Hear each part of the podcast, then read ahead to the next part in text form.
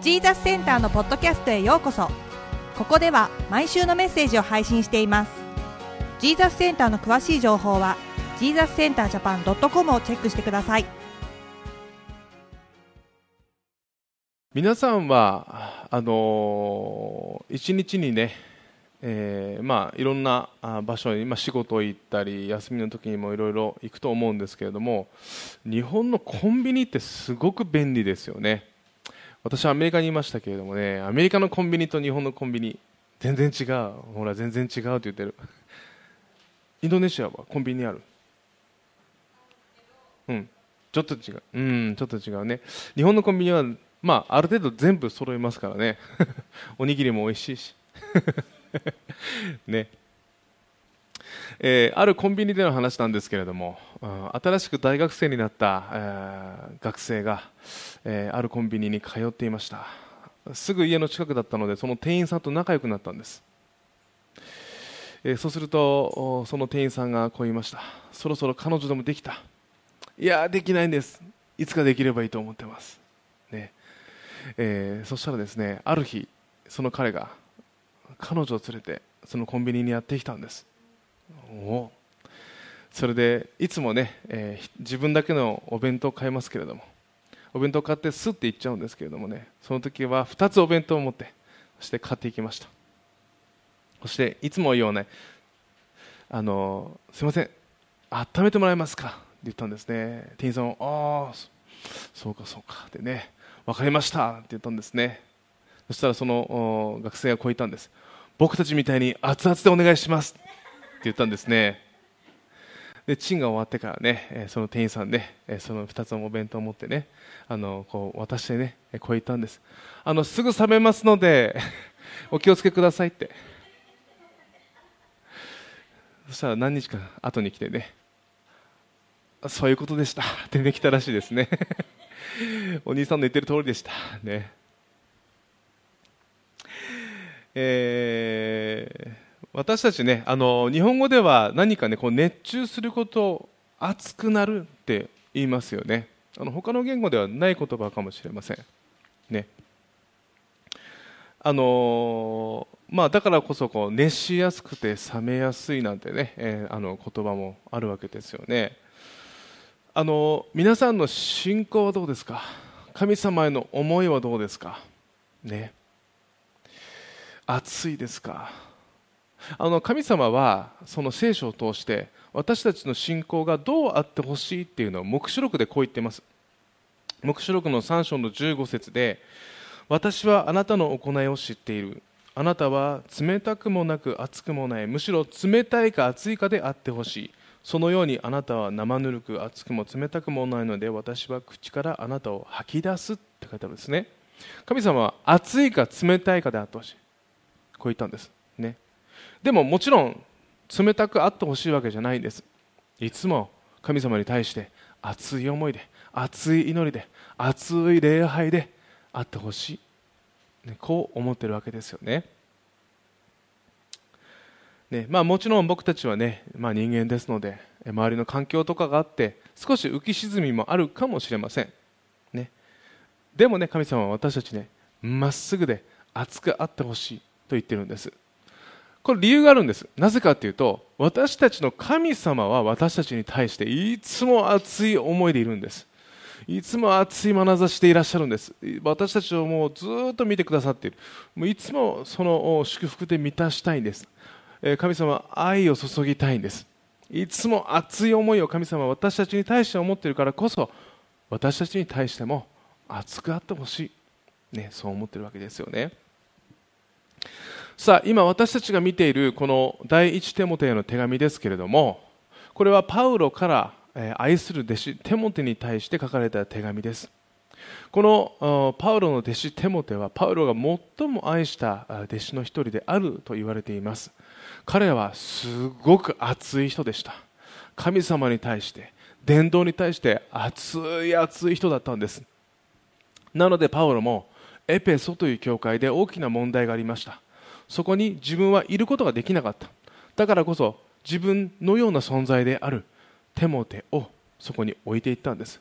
でもなんとその教会ではたくさんの問題があってテモテの信仰も心ももう弱くなってたんです。あの弱いと冷たいは違うんです。弱いっていうのはもう外敵から外からの圧迫があってそして弱っていたわけですよね。こんな熱かった手元でさえもその信仰が揺らいで、えー、あまあ、弱くなってしまったということです、まあ、その原因は何かというと偽りの教えです。さまざまな当時流行っていたヨーロッパでのその、えー、哲学、えー、また違う教えがその、えー、エペソの教会に蔓延していたんです。そしてそれが今度は、えー、その偽教師たちがえテモテを攻撃するようになってしまった。そしてテモテはその価値の中にあって自分はこの教会の監督をするという仕事にふさわしくないんじゃないか。そう思うようになって心が落ちてしまったんですね。パウロはそんなテモテを励ますためにこの第一テモテの手紙を書いています。そしてさまざまな知恵そしてさまざまな励ましを書いているわけですけれども今までもさまざまなことをパウロは語ってきました。励ましそしてその偽の教えに対してはこうあるべきだ、ね、そして18節今日では私の子テモテを以前あなたはあなたについてなされた予言に従って私はあなたにこの命令を委ねます。それはあなたがあの予言によって信仰と正しい良心を保ち勇敢に戦い抜くためです。と言ってるんですね。つまりパウロは手もて何があっても勇敢に戦い抜きなさい、ね、そして、えー、今日の箇所を通して勇敢に戦い抜くためには、えー、こういうことが必要だってことをテモテを励ましているんですね。もちろんこれはこの今日この箇所を読む私たちに対しても語られていることなんです。だから今日のテーマは勇敢に戦い抜くためにというテーマですね。えー、ではこのテモテに対してね、えー、何て言われ、えー、この箇所で何て言われたのかというとあなたがエペソに使わされているのは予言の言葉によってではないかこうパウロは励ましてるんです。この予言って言葉は、えー、聖書に、えー、たくさん出てきます。あの予言の世っていうのは預金の世です。預金は預ける方ですね。そして、えー、予言の言は言葉です。なのでこれは神様が言葉を預けるんです、まあ、数十年前に流行ったなんとかなんとかの大予言とかあのそういうことじゃないです、ね、その時代その時代に対して神様がふさわしいメッセージを励ましのメッセージを、えー、ある特定の人を選んでその人に預けてそれがその民に語られたんです、ね。えー、そして私たちが、この前に読んだ「使徒の働き」でもこの初代教会において預言者という人たちがいました。そしてパウロに対してこの預言者が語ったそういうこともあったわけですよね、えー、そして、えー、これはですね同じようにテモテに対してもこれ預言者からの言葉があったわけですね、えー、そして、えー、預言者を通してテモテはあなたは御言葉を述べ伝え教会を牧するそういう仕事をつくようになるだろうという励ましがあったわけですよね。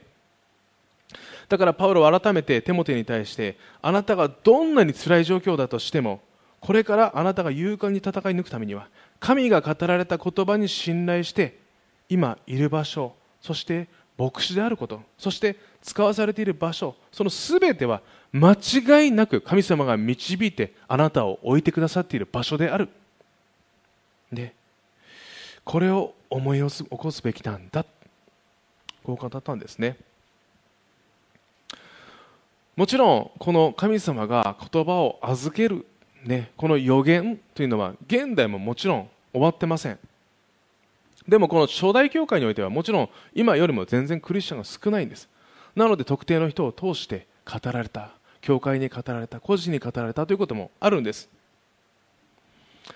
あのよくだからこういうなんかちょっと怪しい予言なんたらとかねそういうのを耳にする時がね現代もあります。予言カフェとかね。ねそうするとねその預言者のところに行ってちょっと聞いてみてもいいんですか？あの僕こうやって聞かれたことあります。ね。でもねあの聖書を見ると予言は神様が語るんです、ね、そして言葉を預けて渡すわけですよね。皆さん考えてみてください。イエス・キリストを私たちが信じるときに私たちのうちに聖霊なる神が住んでくださるんです。この聖霊なる神は旧約聖書を通して預言者に言葉を与えた神が私たちのうちにいらっしゃるんです。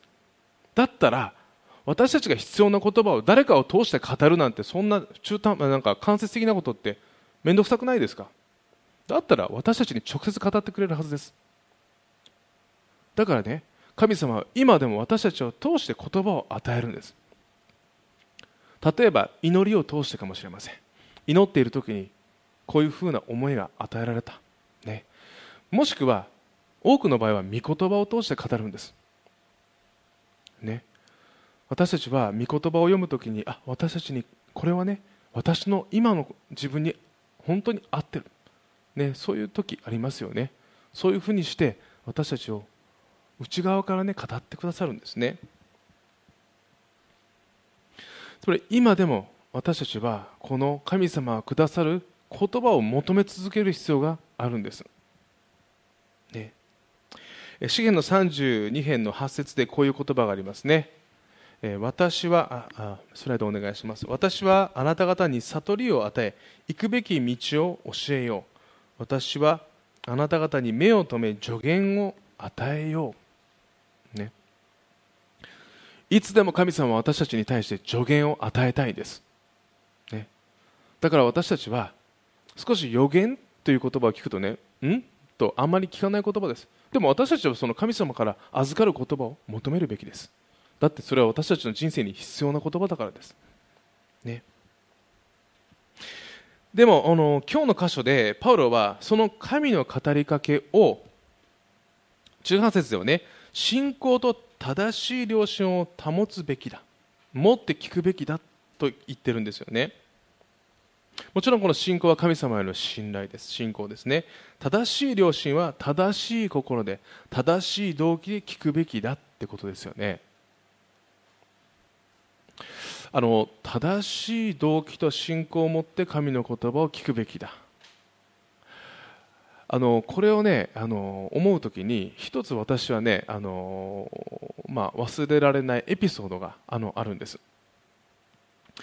これはですね日本の牧師であの榎本康夫先生という方がいらっしゃるんですけれどもこの方のストーリーの一つなんです。あのこの方のね、えー、お話で神の啓示から現実を見るという話があったんです。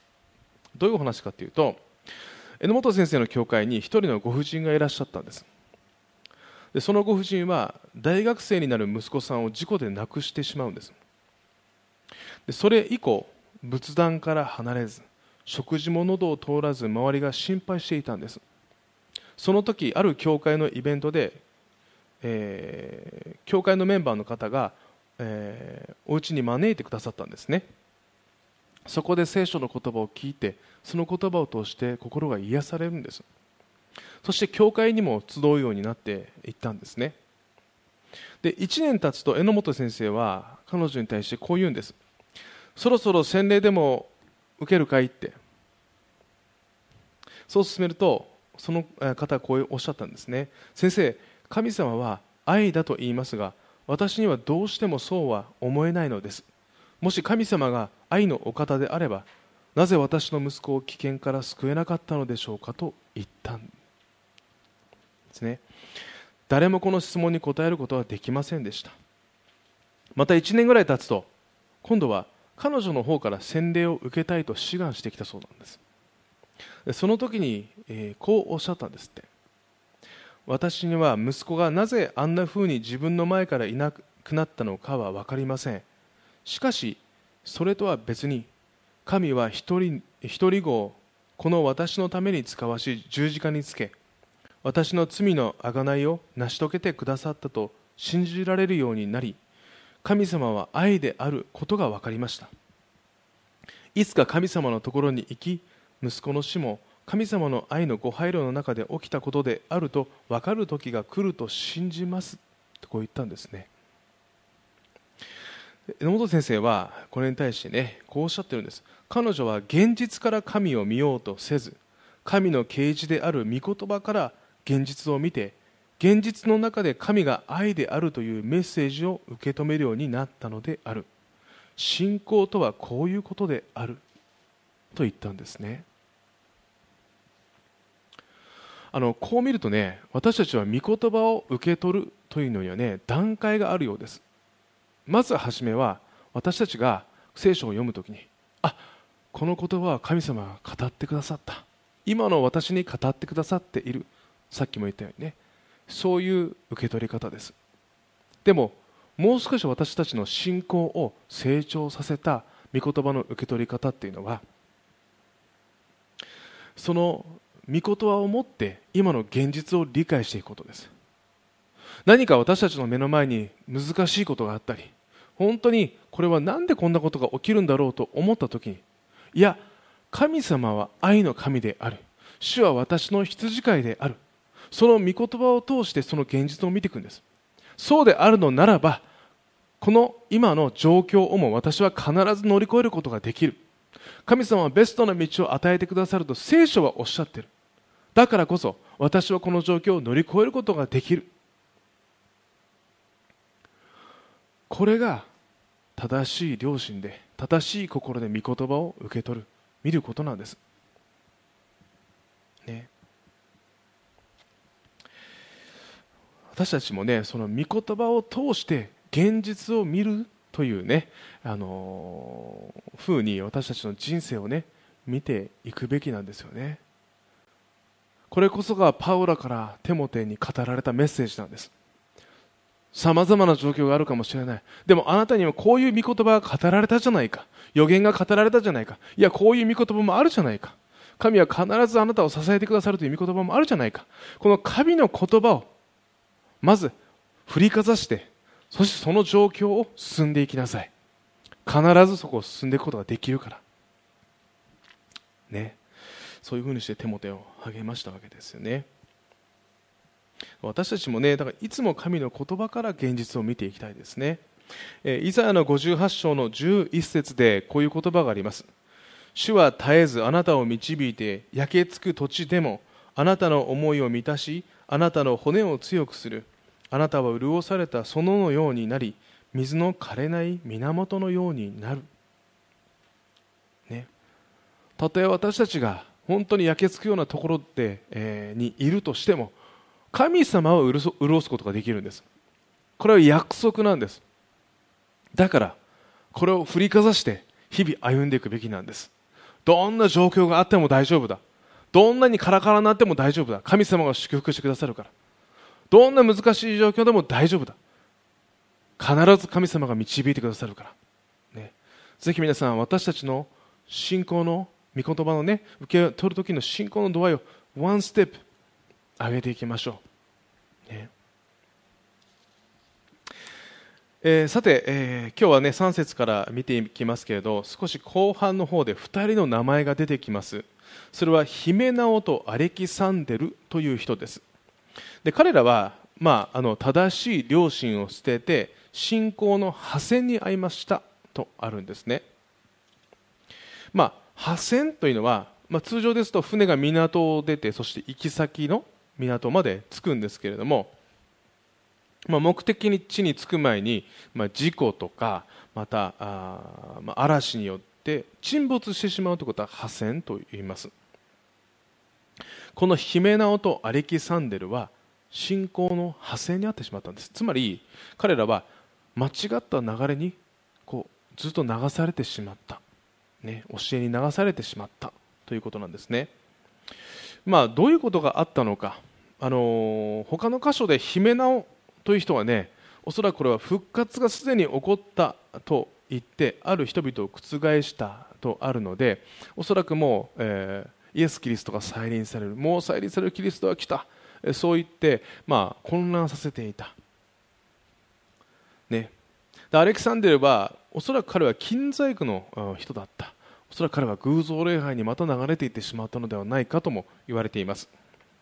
でパレラあパウロはそんな彼らのことをサタンに引き渡したと言ったんですね。でこれは彼らがそういう決断をしたのであれば彼らが間違った方向に行くのを引き止めない。少し厳しい言葉ですけれどもね。それはなぜかというとここに書いてありますね。それは神を汚してはならないことを彼らに学ばせるためです。つまり彼らが間違っているということを彼らに気づかせるためにパウロはその身にもう委ねてしまった。ね。えー、今でももちろんあの間違った教えっていうのはねあの教会に、えー、まあ、世界中にはびこっていますけれどもね。じゃああのそういう人たちが来たらどうしますか、ね、もうもちろん間違った教えであれば排除します。これはパウロが私たちを通してこの聖書を通して語っていることですよね、まあ、もちろん人を憎罪を憎んで人を憎まずです、ね、でも間違った教えに対してはノーと言って、えー、教会を守らなければいけません、ね、だから私たちの御言葉を通してねいつも健全な教えを、えー、私たち自身が受けておくべき必要がありますよね、まあ、健全な教会を立て上げるのにね妨げになるからですよね。では私たちはこの天国というね港まで今皆さんも船でねずっと人生進んでますけれどもね破船しないようにするためにはどのように私たちはね船を進めていけばいいんでしょうか。ねまあもちろんすごく至って簡単なんです。ね船が嵐に巻き込まれたり何かにこう当たってしまう。沈没するときは本来行くべきではない道に行ってしまうからです。だから私たちは、ね、いつでも神様の御心は何であるかということを思っておくべきなんです、ね、それこそが私たちがこの私たちという人生の船を勇敢に進めていくべきことなんです。勇敢に進めていくっていうとよし!レッツゴー強くいくぞっていう感じもあります。でも戦略的でなければいけません。勇敢に進めながらあここはストップだ。こっちに行っちゃいけないぞ。神様もこっちに導いてる。そういつも私たちは神様の導く方に進んでいくんです。その時に神様は必ず安全な道を導いてくださるからですね。たとえ嵐があったとしても神様ご自身が私たちの船にいらっしゃいますからね心配ないです。あの最後に一人の方をご紹介したいと思います。これはあの以前も紹介したことがありますけれども、クリスチャンの精神科医で柏木哲夫先生という方ですね。で柏木先生は人生で初めてホスピスプログラムを始めた方なんですね。で淀川キリスト教病院のホスピス長を経て、えー、大阪大学人間科学部教授、退官後は、えー、金城学院大学学長、まあ、80歳を過ぎてもホスピス財団の理事長までお務めになった方なんですね。まあ、あの80年というともちろん長い人生ですけれどもこの長い人生の中で、まあ、先生はさまざまなことを経験したとおっしゃってるんですね。先生は若い頃強い志を持って自分なりに人生の設計図を描いていたそうです。でもその全てはうまくいかなかったこうおっしゃるんです。そして医学部の学生時代を最後に自分で突き進むということをやめたんだそうです、ね、先生は医者になり結婚をし留学をし研究者になり人生80年を振り返ってみると設計図には全然なかったことの連続でした。私の人生を支配していたのは神ご自身です。私の人生を大きく変えたのはキリスト教の出会いでした。こうおっしゃってるんですね。25歳の時に洗礼を受けてから受けてから自分の人生を自分で設計するという感じではなくなりました、ね、与えられた道を進むというか私の知恵を超えた流れ。言い換えると神が作られた流れに流されるという人生を送ってきました。こう言うとかなり受け身的な人生と取られると思いますが流れに乗るかどうかは主体的に判断し流れに伴う困難を覚悟するという点では態度的な側面ももちろんあるわけです。つまり積極的に神様が作られる流れに乗っていったっておっしゃってるんですね。そして柏木先生は任せるという言葉と委ねるについてこう言っています。人生には自分の力や努力ではどうにもできず誰かに任せたり委ねたりする以外に道がないことが起こります。日常生活では任せるはよく言いますが委ねるはあまり用いません。委ねるを辞書で引くとすっかり任せるとありました。委ねる方が任せるよりも徹底しているのかもしれません。クリスチャンはよく神に委ねると言います。神に任せるとはあまり言いません。私たちは人に任せます。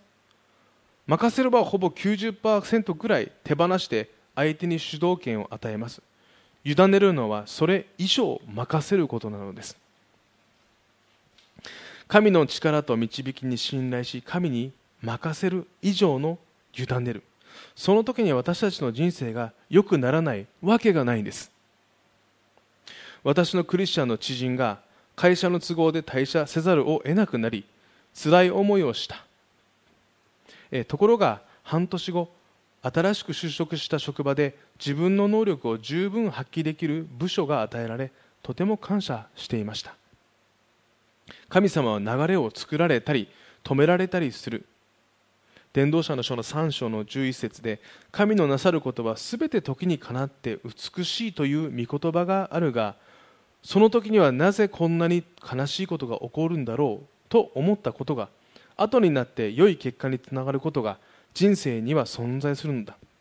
これが精霊の導きでありその恵みを体験した者だけが知る真理であるとおっしゃってるんですね。つまり柏木先生は今まで若い時には自分で人生を組み上げていくぞ設計図はこうだと思ったけれども神様にその道を委ねた時80年振り返ってみると全く違う人生だった。